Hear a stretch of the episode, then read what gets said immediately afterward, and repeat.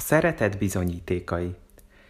A Máté 2.10.11-ben ez van. Amikor a bölcsek látták a csillagot, igen nagy volt az örömük. Bementek a házba, meglátták a gyermeket anyjával, Máriával, és leborulva imádták őt. Kinyitották kincses ládáikat, és ajándékokat adtak neki, aranyat, tömjént és mirhát. Mikor adtál utoljára csak úgy egy ajándékot a párodnak? Mi volt az?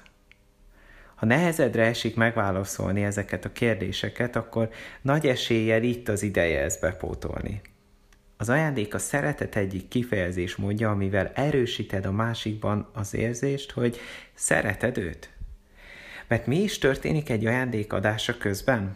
Mentél haza, még régebben, amikor legális volt virágot szedni a másiknak, mondjuk egy órát gyalogoltál, de közben szedtél egy csokrot a másiknak, ezzel kifejezve, hogy te miközben távol voltál, és éppen más dolgod volt, akkor is gondoltál rá.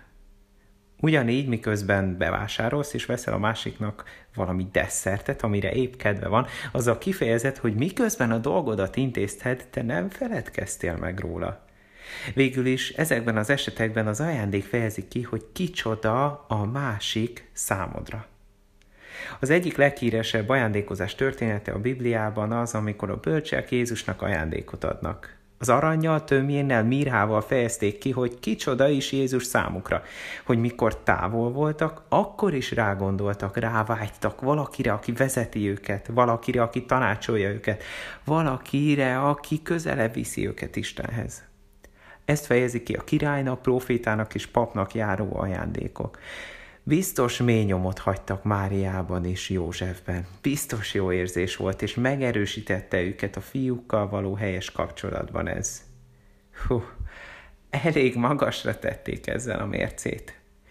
Tehát amikor nem vagytok együtt, akkor is keres valamit, ami örömet okoz a másiknak. És amikor tudsz, keres valami olyat, amivel kifejezed, hogy ki neked a másik, hogy mennyire fontos ő neked. Az ajándékozás igazából elég jó dolog. Minden, ami körülvesz, egy eszköz, hogy kifejezd vele az életedben a legfontosabb embernek, hogy mennyire szereted. Imádkozz most velem. Atyám, köszönöm, hogy a Bibliában ilyen jó példa van az ajándékozásra, a gondolataim, érzéseim kifejezésére. Segíts, hogy minél többször, minél kreatívabban fejezzem ki én is így a szeretetemet a párom felé. Amen.